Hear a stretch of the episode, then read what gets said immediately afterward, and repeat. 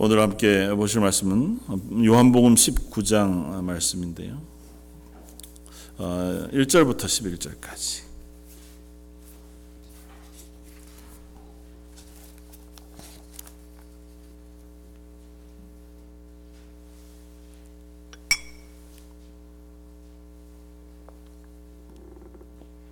요한복음 19장 1절로 11절까지. 자, 여러분 우리 한 목소리 같이 한번 봉독하겠습니다. 이에 빌라도가 예수를 데려다가 채찍질 하더라. 군인들이 가시나무로 관을 엮어 그의 머리에 씌우고 자색 옷을 입히고 앞에 가서 이르되 유대인의 왕이여 평안할지어다 하며 손으로 때리더라. 빌라도가 다시 밖에 나아가 말하되 보라 이 사람을 데리고 너희에게 나오나니 이는 내가 그에게서 아무 죄도 찾지 못한 것을 너희로 알게 하려 함이로라 하더라. 이에 예수께서 가시관을 쓰고 자색 옷을 입고 나오시니 빌라도가 그들에게 말하되 보라 이 사람 이로다 하매. 제사장 대제사장들과 아랫 사람들이 예수를 보고 소리질러 이르되 십자가에 못 박으소서 십자가에 못 박으소서 하는지라. 빌라도가 이르되 너희가 친히 데려다가 십자가에 못 박으라. 나는 그에게서 죄를 찾지 못하였노라. 유대인들이 대답하되 우리에게 법이 있으니 그 법대로 하면 그가 당연히 죽을 것은 그가 자기를 하나님의 아들이라 함이니이다. 빌라도가 이 말을 듣고 더욱 두려워하여 다시 관정에 들어가서 예수께 말하되 너는 어디로서부터냐? 하되 예수께서 대답하여 주지 아니하시는지라. 빌라도가 이르되 내게 말하지 아니하느냐? 내가 너를 놓을 권한도 있고 십자가에 못 박을 권한도 있는 줄 알지 못하느냐 예수께서 대답하시되 위에서 주지 아니하였더라면 나를 해할 권한이 없었으리니 그러므로 나를 내게 넘겨준 자의 죄는 더 크다 하시니라. 19장 1절로부터 16절까지 본문은 빌라도가 예수님을 재판하고 또 그 결과를 통해서 어, 유대인들에게 이야기하는 장면들이 쭉 어, 기록이 되어지고 어, 있습니다. 비교적 소상하게 그 재판의 이야기들이 기록되어지고 있는데 그것은 앞에 18장으로부터 계속 이제 연결되어진 그날의 재판 이야기를 우리에게 들려줍니다. 예수님께서 안나스와 가야바의 대제사장 뜰에 가서 신문을 당하시고 또 이 자리로 와서 빌라도의 법정에서 또 다른 성경 본문을 보면 헤롯에게로도 끌려갔다가 다시 되돌아오는 긴 재판의 시간들을 지나고 계시고 그 과정 속에서 특별히 요한복음은 빌라도의 재판정에서의 재판 이야기들을 우리에게 소상하게 들려줍니다. 그러면서 이 사실 속에서 빌라도라고 하는 한 인물에 대해서 꽤 많은 것들을 우리에게 이야기해 줍니다. 지난주에도 저희가 뭐 빌라도에 대한 이야기들을 나누었었고 빌라도가 그렇게 선한 인물이거나 뭐 어, 비교적 그래도 어, 공정하고 정의로운 사람이었거나 그렇지는 않았던 것 같아 봅니다. 역사상 빌라도는 굉장히 포악한 사람이었고 또 정치적으로 굉장히 민감한 사람이어서 어, 이 유대를 다스리는 총독으로서 어, 뭐 선한 총독, 좋은 사람 그런 평가를 받는 사람은 아니었습니다. 그럼에도 불구하고 예수님을 재판하는 이 자리에서 오늘 저희가 읽은 어, 특별히 어, 이 본문 앞에서부터 시작되어진 어, 빌라도와 예수님의 대화 그리고 특별히 빌라도가 예수님을 고소하고 있는 대제사장과 그의 무리들 과의 이야기 속에서 빌라도는 거듭거듭 반복해서 세 번이나 예수님의 무죄에 대한 선언과 증명을 합니다. 그러니까 예수님에게서 내가 죄를 찾지 못하겠다. 거듭 반복해서 얘기해서 이 사람에게서 난 도무지 무슨 죄도 찾을 수 없다. 그러니까 오늘 우리가 읽지 않았지만 오늘 본문 바로 다음에 12절은 빌라도가 예수를 놓으려고 힘썼다고까지 설명하고 있습니다. 그러니까 예수님에게서 죄를 찾지 못했을 뿐만 아니라 어, 예수님을 사형 언도하는 것에 굉장한 두려움과 부담을 가지고 있었던 사람이 빌라도였고 그 이야기를 우리들에게 비교적 소상하게 해주고 있습니다. 특별히 오늘 본문 앞쪽에 우리 읽지는 않았지만 어, 지난주에 우리가 살펴봤던 어, 38절 빌라도가 예수님에게 진리가 그럼 무엇이냐 도대체 진리가 뭐길래 네가 이렇게까지 하냐 뭐 그렇게까지 우리가 이해할 수 있는 말이 지난 이후에 어, 38절, 39절, 40절에는 한 에피소드 하나를 이야기하고 있는데 이 빌라도가 유대인들에게 나아가서 지금 나갔다 들어갔다를 지금 빌라도가 계속 반복해요.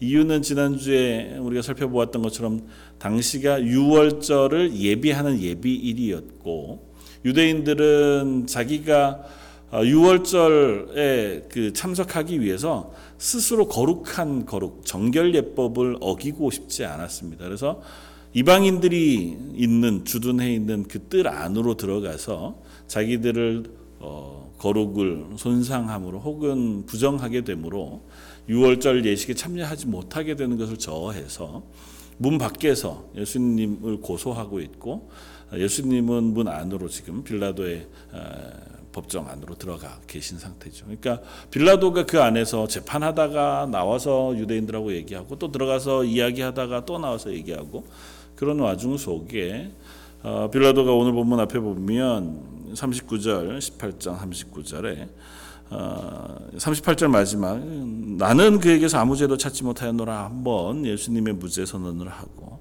6월절이면 내가 너에게 한 사람을 놓아주는 전례가 있으니 그러면 너희는 내가 유대인의 왕을 너희에게 놓아주기를 원하느냐 이렇게 묻습니다. 그러니까 음, 언어 유희이기도 하겠죠. 어, 빌라도는 어쨌든 예수님의 죄를 찾지 못했습니다. 그리고 6월절 이 축제 특별한 날이 되어지면 죄인들을 사면하는 전통들이 있어서 아주 중한 죄를 지은 사람을 사면해 줄 것인데 이 예수라고 하는 유, 자칭 너희들이 고소한 유대인의 왕이라 하는 이 예수를 내가 사면해 주, 주는 것이 어떻겠느냐 그렇게 묻는 거죠. 어, 그 질문에 대해서 40절 그들이 또 소리 질러 이르되 이 사람이 아니라 바나, 바라바라 하는 사람을 놓아주기를 요청합니다. 바라바는 강도였다고 기록하고 있고 바라바에 대해서는 뭐 다른 성경 본문에서도 어, 이야기들을 전해줍니다. 어, 그는 흉악한 사람이었다고도 설명하고 강도였다고도 이야기하고 그러나 그때 꽤 유명한 죄인이었다고 이야기해주고 있습니다. 그가 살인죄를 저질렀다고도 전해집니다. 그러나 대제사장과 유대인들은 그 바라바를 놓아주기를 요청하고 있습니다. 그리고 이 본문 안에서 뭐 그렇게까지 유추할 의미가 있겠는가 생각해 보지만 아, 예수님의 죽으심에 대한 상징을 어, 하나 발견해 볼 수 있습니다. 뭐 의도적이었던 그렇지 않던 바라바라고 하는 이름은 우리가 성경 안에 신약 성경 안에서 어, 여러 번 표현되어지는 실제 본명인지 그 사람을 부르는 이름인지는 정확하지 않아요. 어, 베드로를 뭐라고 부르죠? 바요나 시모나 이렇게 얘기하잖아요. 시몬이라는 이름을 가진 베드로를 부르면서 바요나 이렇게 부르거든요. 이건 누구냐면 요한의 아들 시모나 그렇게 어, 이야기하는 거거든요. 바라바라고 하는 것은 어, 라바 혹은 아바의 아들이거든요. 근데 아빠라고 불리는 아바 아버지 예수님께서 기도하실 때 하나님을 아바 아버지라고 부르잖아요. 그러니까 바 아바면 아버지의 아들이에요. 그 바라바라고 하는 이름이 뭐 실제 그 사람의 이름이었을 수 있겠죠. 그 사람에 대해서는 특별하게 다른 것으로는 알려지지 않습니다. 근데 예수님의 십자가의 죽으심 앞에 죽어야 될 한 사람이 살아납니다. 그 사람이 죄인에서 풀려나는데 그 사람의 이름이 바라바 하나 아버지의 아들. 하나 아버지 아버지 아들 아닌 사람이 누가 있겠어요? 그러니까 한 사람 그가 범인인 한 사람 어, 죄인인 한 사람 그가 어, 풀려나 삶을 얻게 되어 생명을 얻게 되어지는 이야기를 우리에게 들려줍니다. 물론 그때 특정한 한 사건이지만 예수님의 죽으심의 의미를 이것보다 명확하게 설명해 주는 것은 또 없겠다고 생각이 되어져요. 예수님은 죄인이 아니지만 금방 빌라도가 이야기했던 것처럼 나는 이 사람에게서 도무지 죄를 찾을 수 없다. 이분은 죄인이 아니에요. 죄를 찾을 수도 없고 숱한 말로 고소했고 거짓 증언들을 어, 세워서 거짓 증언들을 했음에도 불구하고 이 빌라도라고 하는 예수님에게 전혀 호의적일 이유도 없고 호의적여야 할 필요도 없는 이 사람 유대인도 아닌 그 사람 메시아에 대한 뭐 이야기나 하나님에 대한 감각도 별로 없는 이 사람이 보기에도 예수님은 무죄임에도 불구하고 당신의 십자가를 지고 죽으셔야 했고 반대로 누가 보기에도 죄인이었던 한 사람 한 아버지의 아들 한 사람 그저 그 사람은 누구일 수도 있는 실제로 살인자이기도 하고 강도이기도 하고 어, 꽤 유명한 한 죄인이었던 바라바는 예수님을 죽이는 그 조건 때문에 생명을 얻는 풀려나는 그와 같은 은혜를 입습니다. 물론 예수님께서 직접적으로 바라바, 바라바를 살려주신 것은 아니지만 어, 예수님의 죽음과 맞바꾸어진 한 사람의 생명이라고 하는 측면으로 이해할 때에 예수님이 죽으심이 온 인류를 위한 죽으심이고 그 죄를 대신 지신 죽으심이라고 하는 이야기를 조그만 에피소드 속에서 우리에게 들려주는 한 어, 힌트로 읽어도 크게 무방하지 무방하겠다고 하는 생각이 들었습니다. 사람들은 예수님을 놓아주길 원치 않습니다. 빌라도가 다시 어, 들어갔습니다. 들어가서 예수님을 데려다가 채찍질했다. 9장 어, 1절로부터 5절에 이르는 그 장면까지 예수님이 빌라도에 의해 채찍질 당하고 조롱당하고 고난당하시는 모습이 보여집니다. 빌라도가 이렇게 한 이유는 예수님을 고난 가운데 괴롭게 하기 위해서라기보다는 빌라도의 생각에 이렇게 하면 예수님을 죽이지 않아도 될 수 있을지 모르겠다. 그 하는 생각이었던 것 같아요. 우리 본문의 정황들을 쭉 읽어보면. 그러니까 로마 군병들에 의해서 예수님이 당하시는 채찍질은 뭐 우리가 익히 상상해 볼 수 있는 것처럼 그냥 가죽으로 되어진 것으로 때리는 것이 아니라 그야말로 사형을 당할 사람의 힘을 빼어서 빨리 죽게 할 의도로 그 사람의 피와 어, 체력을 완전히 빼놓는 아주 잔혹한 형벌이었고 빌라도는 그와 같은 형벌을 통해서 예수님이 처참하게 어, 초라하게 어, 고통당하신 모습을 유대인 앞으로 내보내 보여줍니다. 그렇게 보여주면서 야 이 사람이다. 니네가 죽이려고 하는 사람이 이 사람이다. 굳이 죽여야 되겠냐? 이만하면 되지 않, 겠나 아마 그런 의도로 어, 나름대로 자기의 정치적인 수한 혹은 어, 지혜를 내 이 일들을 진행하고 있는 것 같아 보입니다. 이를 빌라도라고 하는 사람은 예수님을 죽일 마음이 별로 없습니다. 죽여야 할 의미도 못 찾을 뿐만 아니라 또 이 사람이 적극적으로 예수님을 죽이지 못하겠다고 생각한 데에는 누가복음에 기록되어져 있는 것처럼 그 아내의 이야기가 크게 작용을 했을 것입니다. 또 오늘 본문에도 보면 빌라도에게 유대인들이 이야기하는 이야기를 듣고 훨씬 더 두려워했다고 표현하는 그 두려움의 이유가 유대인들이 어, 우리에게 법이 있으니 그 법대로 하면 그가 당연히 죽을 것이라 그가 자기를 하나님의 아들이라 그렇게 이야기했다고 하는 이야기를 듣습니다. 그러자 8절에 빌라도가 이 말을 듣고 더욱 두려워하에 그렇게 어, 성경 표현합니다. 그러니까 가뜩이나 죄가 없는 사람을 죽이는 것도 두렵고 아내가 와서 재판 중에 와 얘기하는 것도 좀 마음을 불안하게 해요. 꿈에 나타나서 이것 때문에 힘들게 했다고 하니까 괜히 이 사람을 죽여서 좋을 게 없겠다. 찝찝한 거죠. 그러니까 자기가 할 수 있는 한 살려보려고 노력을 하는 와중에 심지어 이 사람들이 자기가 예수님이 하나님의 아들이라고 스스로 얘기했다는 것입니다. 그러니까 하나님의 아들은 부자 관계를 이야기한다기보다 하나님 그분이라고 하는 사실을 이야기하는 거예요. 그러니까 자기가 신적인 존재다라고 하는 이야기를 했다는 것이고 빌라도가 당대의 총독이었으니까 예수님이 어, 잡히시기 전에 3년여간 공생애를 지나시면서 행하셨던 일들에 대한 소문을 그가 듣지 않았을 리가 만무합니다.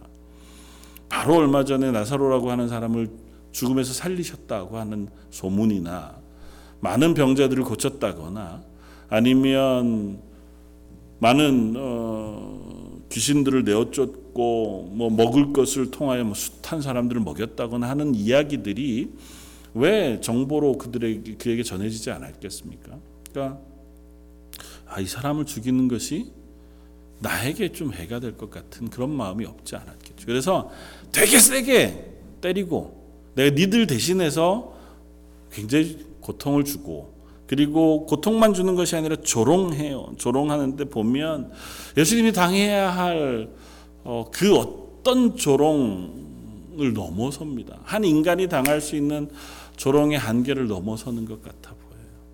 예수님의 머리에 가시관을 씌우고 어, 또 홍포 자색 옷을 입히고 뭐 그렇게 설명되어진 것은 단순히 조롱의 이유 하나 외에는 없습니다. 예수님이 스스로를 유대인의 왕이라 이야기하니까 왕 대접을 해주는 거예요. 이렇게 야 그래 그럼 너 왕 해라 머리에다가 보통은 어, 그 가이사 시저가 쓰는 월계수관 혹은 뭐 높은 황제들이 쓰는 관의 형상을 빌어서 대신에 가시가 있는 것으로 씌워 고통스럽게 하고 옷은 다 벗겨 놓은 상태에서 자색 옷 그게 보통은 높은 귀 귀한 사람들 혹은 황제들이 입는 색깔이니까. 근데 성경은 그 이야기를 홍포라고 표현했지만 낡은 옷으로 표현해요.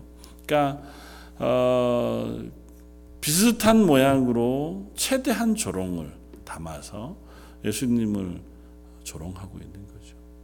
그러면서 심지어 예수님 앞에 절하면서 이야기합니다. 3절에 유대인의 왕이여 평안할지어다. 그리고 손으로 때렸다. 그렇겠습니다. 유대인의 왕이여 평안할지어다. 시저에게 가이사에게 가이사를 경배하고 인사할 때 하는 인사 어구 똑같은 말이에요. 당신이 왕이라 하니 왕으로서 인사해 줄게. 그리고 나서 어떻게 해요? 때린다고요. 그러니까 조롱하는 겁니다. 예수님에게 할 수 있는 조롱과 할 수 있는 어, 채찍질 고난을 다 쏟아 부어요. 그야말로 처참하게 마음과 몸이 완전히 다 무너질 만한 자리까지. 사실은 빌라도는 그렇게 해야 할 이유가 없습니다.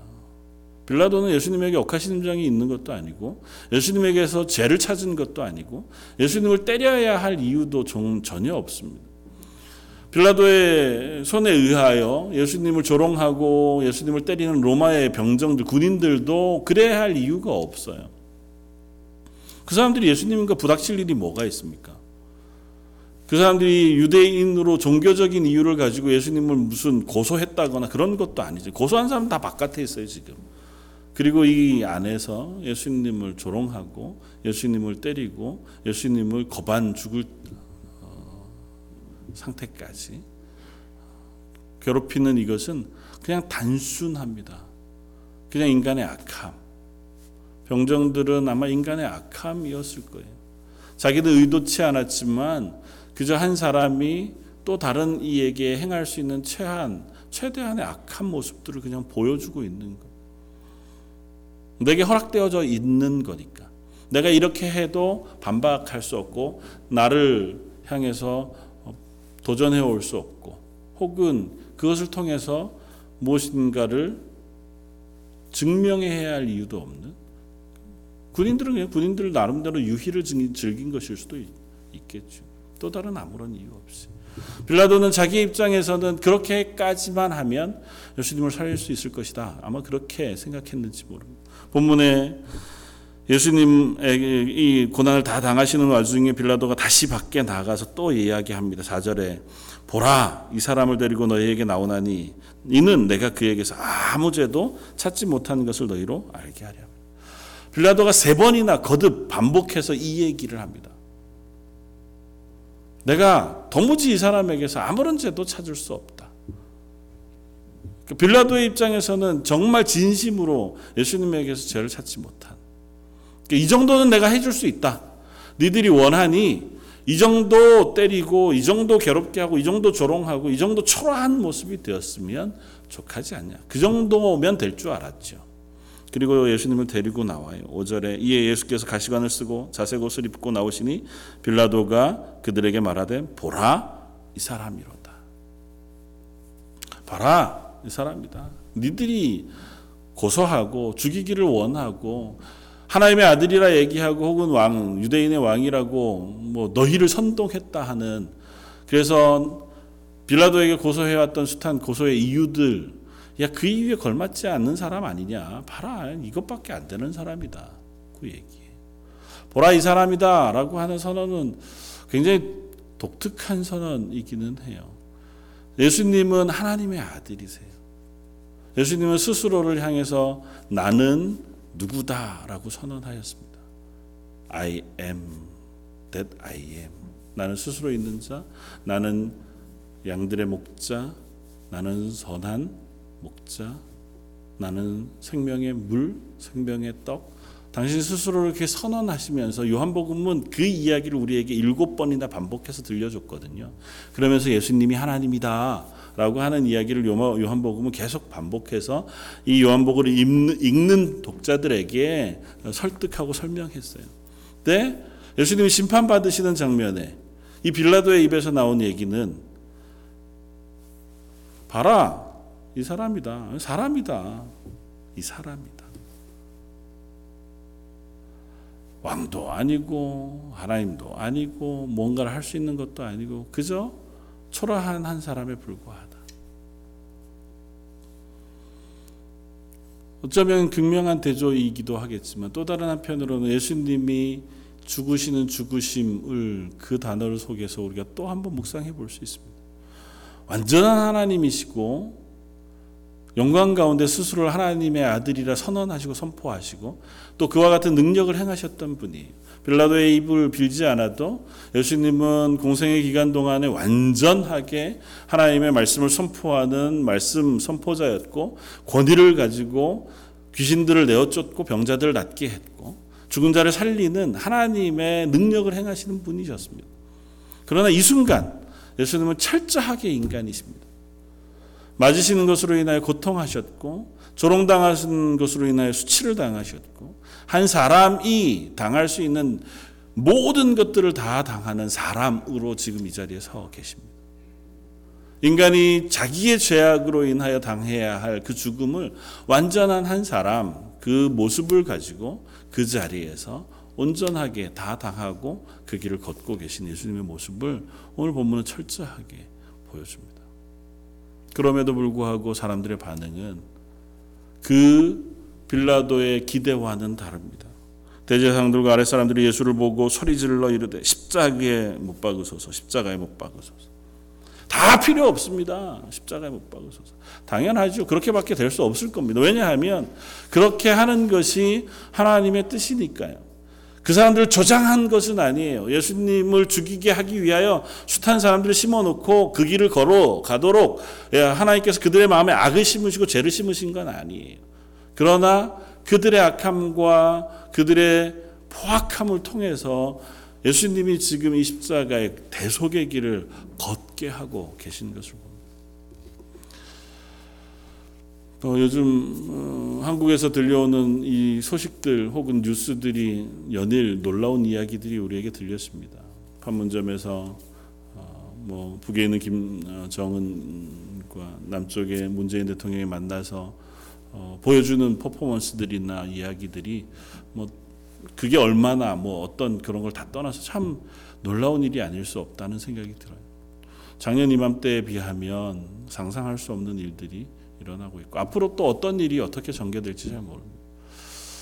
근데 사실은 트럼프라고 하는 한 사람이 미국의 대통령이 되었을 때, 김정은이라는 사람이 북한의 지도자가 되었을 때, 그 이후에 일어나는 숱한 숙청들이나 혹은 뭐 자기의 어, 형 이복형을 죽이는 일이나 뭐 이런 일들이 일어났을 때, 야, 참 세상이 점점 더 위험하겠다.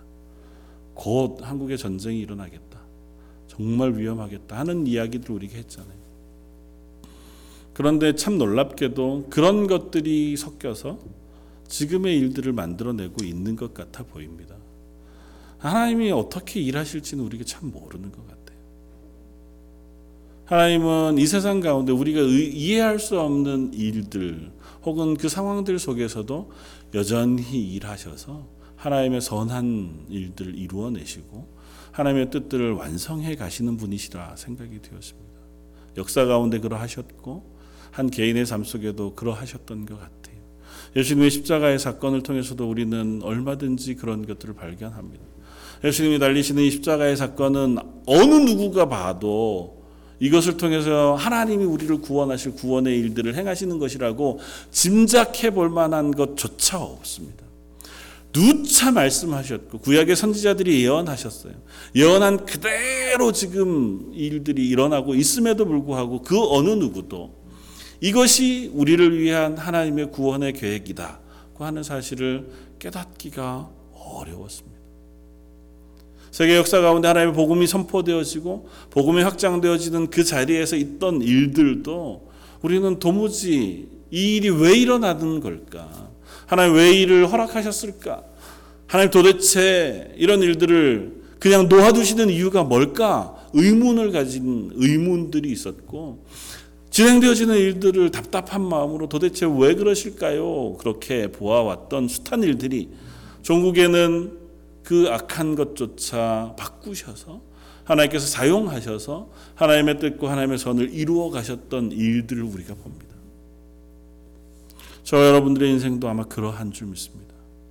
그리스도인의 한 사람의 삶, 그 개인의 삶에도 우리가 다 알 수 없는 것, 또 다 바라보지 못하는 일들이 일어나고 그것이 때로는 우리를 막막하게 하고 절망스럽게 하고 또 때로는 전혀 엉뚱한 것들을 소망하게 할 그 자리에 섰지만 심지어 우리의 죄악됨, 우리의 연약함, 우리의 절망까지도 사용하셔서 하나님 하나님의 선한 일들을 이루어 가실 줄 믿습니다.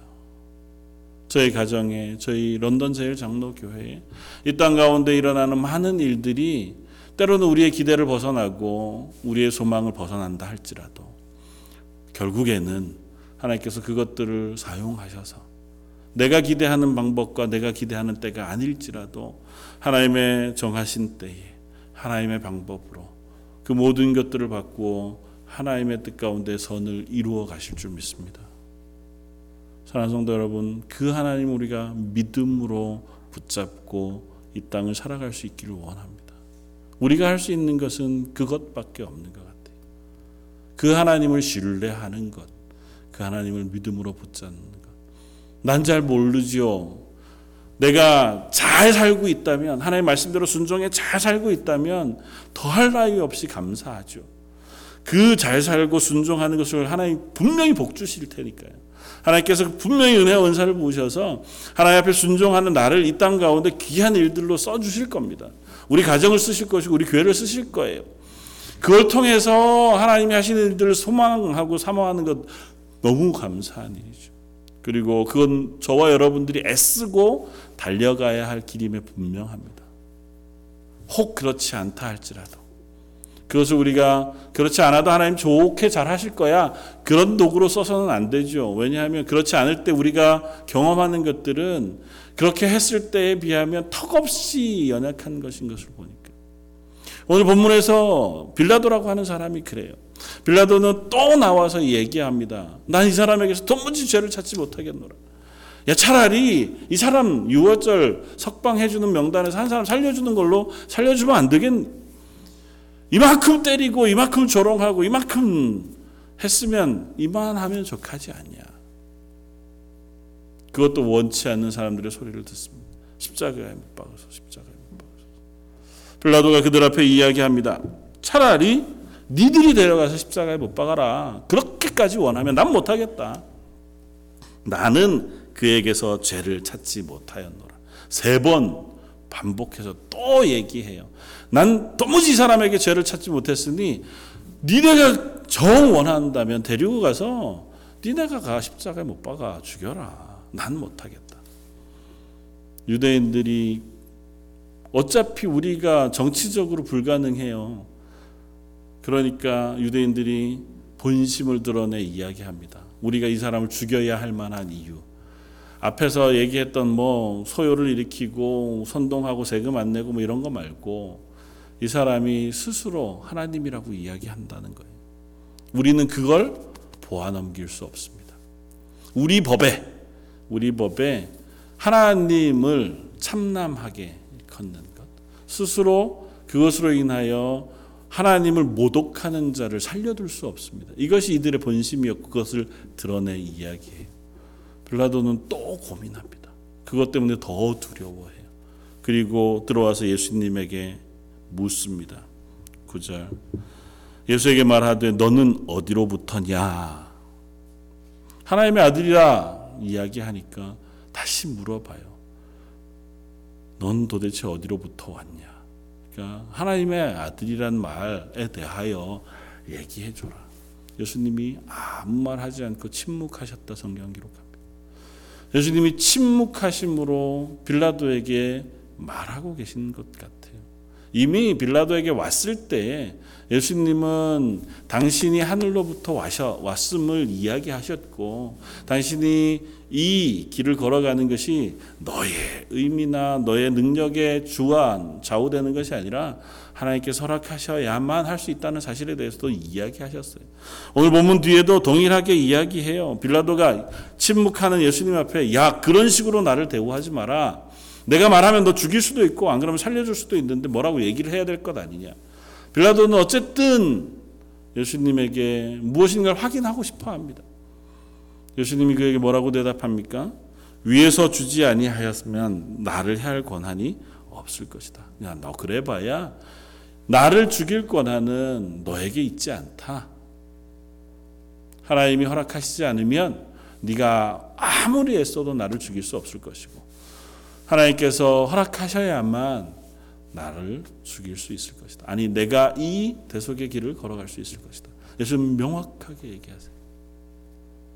빌라도는 그 이야기를 들음에도 불구하고 결국에는 예수님을 내어줍니다. 내어주고 물에다 손을 씻을지언정 예수님을 살려주거나 예수님 편에 서 이야기를 하는 것을 그치고 맙니다. 결정적으로 빌라도가 예수님을 내어주게 한 이야기는 우리가 읽지 않았지만 12절 이하에 기록되어져 있는 이야기를 통해서 우리가 힌트를 얻을 수 있습니다. 빌라도가 예수를 놓으려고 힘썼으나 유대인들이 소리질러 이르되 이 사람을 놓으면 가이사의 충신이 아닙니다. 그 사람 놓으면 당신이 로마의 가이사 그의 충신이 아니다. 그러면서 덜컥 두려워졌습니다. 빌라도에게 압박하는 유대인들의 이야기가 자꾸 빌라도를 두렵게 합니다.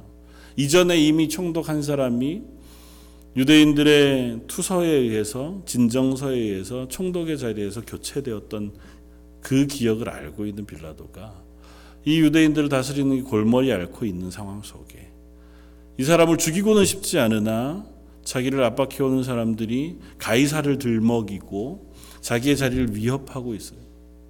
야, 니들 이 사람이 왕, 너희들의 왕이라 그렇게 이야기하는데 너희들의 왕을 어떻게 십자가에 못 박게 그렇게 하느냐 이야기하는 빌라도에게 이스라엘 사람들이 이렇게 얘기합니다. 15절 우리가 읽지 않았지만 가이사 외에는 우리에게 왕이 없나이다. 누가 이 이야기를 합니까? 대제사장과 그의 하속들. 대제사장은 하나님을 섬기는 사람이고 율법에 가장 앞선 사람. 그와 유대인들 하나님을 섬기고 하나님의 말씀을 알고 하나님의 백성이라고 일컫는 사람들의 최후의 고백이 뭐냐 하면 우리에게는 가이사가 유일한 왕입니다. 우린 딴 왕 필요 없습니다. 철저한 자기 고백을 이곳에서 우리에게 들려줍니다. 우리 이야기를 통해서 두 가지를 곰곰이 우리 삶에 물어보았으면 좋겠습니다. 하나는 빌라도의 모습을 통해서 빌라도는 예수님을 죽이는 것을 두려워했어요. 예수님이 하나님의 아들이라 이야기하는 것에 부담을 느끼기도 했고 죄가 없으신 예수님을 무고하게 죽이는 것에도 부담을 느꼈습니다. 그러나 결국은 예수님을 내어줘요. 왜냐하면 그 두려움보다 자기의 정치적인 지위가 흔들리는 것, 이 유대인들이 자기를 압박해오는 그 이야기의 두려움이 더 컸기 때문에 세상적인 욕심과 자기의 지위를 흔든 저 도전들을 더 두려워했기 때문에 정작 더 중요한 부분에서 그는 침묵하고 말았고 더 중요한 부분을 붙잡지 못했습니다. 어떻게 보면 예수님과 빌라도 사이에서 있었던 이 긴 이야기 그리고 그 기회가 빌라도에게 있어서는 놀라운 기회가 아닐 수 없습니다. 예수님을 만났고 예수님의 음성을 들었고 예수님의 진술을 들었습니다. 자기도 예수님에 대해 무죄 확신을 가지고 있었고 그랬다면 빌라도는 예수님을 믿을 기회가 다른 이들보다 훨씬 더 많았을 수 있습니다. 지금 당장이 아니었더라도 그는 얼마든지 그 기회를 얻을 수 있는 지위에 있었고 능력이 있었고 실력이 있는 사람이었습니다. 그러나 그는 눈앞에 두려움 때문에 예수 그리스도를 죽음에 내어주는 자리에 서고 맙니다. 저 여러분들의 삶도 어쩌면 눈앞에 있는 현실적인 두려움이 우리를 그리스도인으로 살아가게 하는 그 삶을 갉아먹거나 그것을 도전해 올 때도 많다는 사실 우리가 기억해야 합니다. 내가 믿음으로 살고 싶고 하나님의 말씀에 순종하면 하나님 주시는 은혜와 복 가운데 누릴 수 있는 그 자리가 분명히 말씀 속에 있음에도 불구하고 우리의 현실의 도전들, 현실 속에서 우리를 두렵게 하는 문제들이 우리 앞에 딱 막다트려지면 이 문제가 하나님의 주실 은혜, 하나님 주실 복, 하나님께서 나를 인도하실 그 말씀에 인도한 그 모든 것들을 그냥 덮어 버리고 많은 때가 종종 있다는 것. 그럴 때일수록 우리가 눈을 뜨고 다시 한번 하나님을 믿음으로 붙잡고 그 하나님을 의지해서 살아계신 하나님, 그 하나님이 모든 것을 변하여 선으로 인도해 주실 줄 믿습니다. 저는 아직 잘 모르지만 하나 알겠습니다. 그래도 저는 하나님을 믿습니다. 그래도 저는 하나님 말씀에 순종하는 것을 선택하겠습니다. 그래도 저는 하나님 기뻐하시는 일에 제 발을 놓고 제 길을 걷겠습니다 하고 순간순간 다짐하고 고백하는 저와 여러분들이 되시길 바라고 그렇게 고백하는 저와 여러분들 하나님께서 놀랍게 은혜 부어 주실 줄 믿습니다. 또 하나는 이 유대인들의 악함 그리고 그들의 외침 속에 드러나는 우리의 모습입니다. 그들은 어떻게 보면 하나님의 말씀을 잘 아는 사람들이었고 스스로를 하나님의 백성이라고 부르는 선민들이었습니다.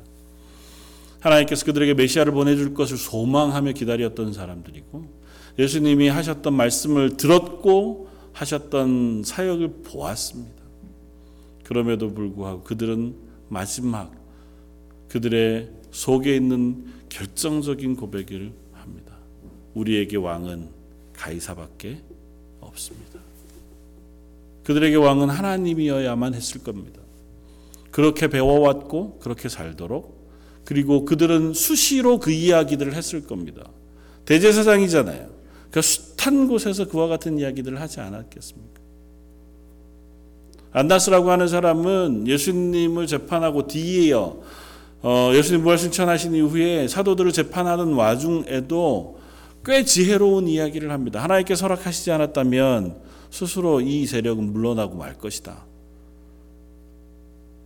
그랬음에도 불구하고 그들의 입술을 통해서 뭐라고 고백하냐 하면 가이사 외에는 우리의 왕은 없습니다. 그리스도 앞에 회색지대는 없습니다. 우리가 그리스도인으로 살아가는데 회색지대는 없어요. 하나님이 우리의 왕이신지 세상이 우리의 왕이 되든지 둘 중에 하나지 그 중간 즈음 희미하게 있는 자리는 없습니다. 이 사람들은 결국엔 그 자리까지 돌아가서 고백합니다. 가이사 외에는 나의 왕이 없습니다. 반대로 예수 그리스도를 주로 고백하는 이들에게는 하나님의 자녀가 되는 권세를 주셨고 그렇지 않는 이들은 그 자리에서 영원한 죽음에 놓여질 수밖에 없다고 하는 사실을 우리가 기억하면서 감사하게도 저와 여러분들이 예수 그리스도를 주로 고백하는 그 은혜를 허락해 주셨으니 그것으로 인하여 감사할 수 있는 사람들이었으면 좋겠고 그리고 그 고백의 소중함 그리고 그 고백의 완전함을 붙잡고 우리 주변에 있는 이들 앞에 설 수 있는 저와 여러분들이었으면 좋겠습니다. 어떤 상황이어도 예수가 나의 구주가 되신다는 사실은 변하지 않습니다. 혹 그 사실을 의심하거나 아직 잘 모르고 있는 이들이 있다면 가 설명하거나 아니면 정한데 그들을 위하여 기도하는 자리라도 서서 내 사랑하는 사람들 혹 내가 아는 이들이 예수 그리스도를 주로 고백하는 선명한 그 자리에 설 수 있도록 우리가 도울 수 있는 저 여러분들이었으면 좋겠고 매일매일마다 우리에게 그 구원의 깨달음 혹은 시선을 열어주시고 생명을 허락해 주신 하나님의 은혜를 기뻐하며 살아가는 저 여러분들 되시기를 주님의 이름으로 부탁을 드립니다. 다시 한번 기도하겠습니다. 나는 이 사람에게서 도무지 죄를 찾지 못하였다고 이야기하지만 결국에는 예수님을 십자가에 못 박도록 내어주는 빌라도의 모습을 봅니다. 우리에게는 가이사 이외에는 왕이 없다 외치는 대제사장과 그의 무리들의 이야기도 저희가 봅니다. 그러나 그 모든 악함과 모든 죄와 모든 이해할 수 없는 일들을 동원하셔서 그것 앞에 순종하심으로 우리의 죄를 위하여 죽으시는 그 십자가의 놀라운 대속의 죽음 그 구원의 일들을 이루어 주셨으니 감사합니다. 하나님 저희도 그 은혜 가운데 하나님의 자녀가 되었고 하루하루 살아가는 그 모든 삶도 그 하나님이 주관하시고 인도하시는 그 아래 있는 줄 믿습니다. 저희들의 걸음을 하나님께서 붙잡아 주시고 그 걸음걸음마다 믿음으로 고백하며 담대하게 걸어갈 수 있는 하나님의 사람들 삼아 주옵소서. 모든 말씀 예수님 이름으로 기도드립니다. 아멘.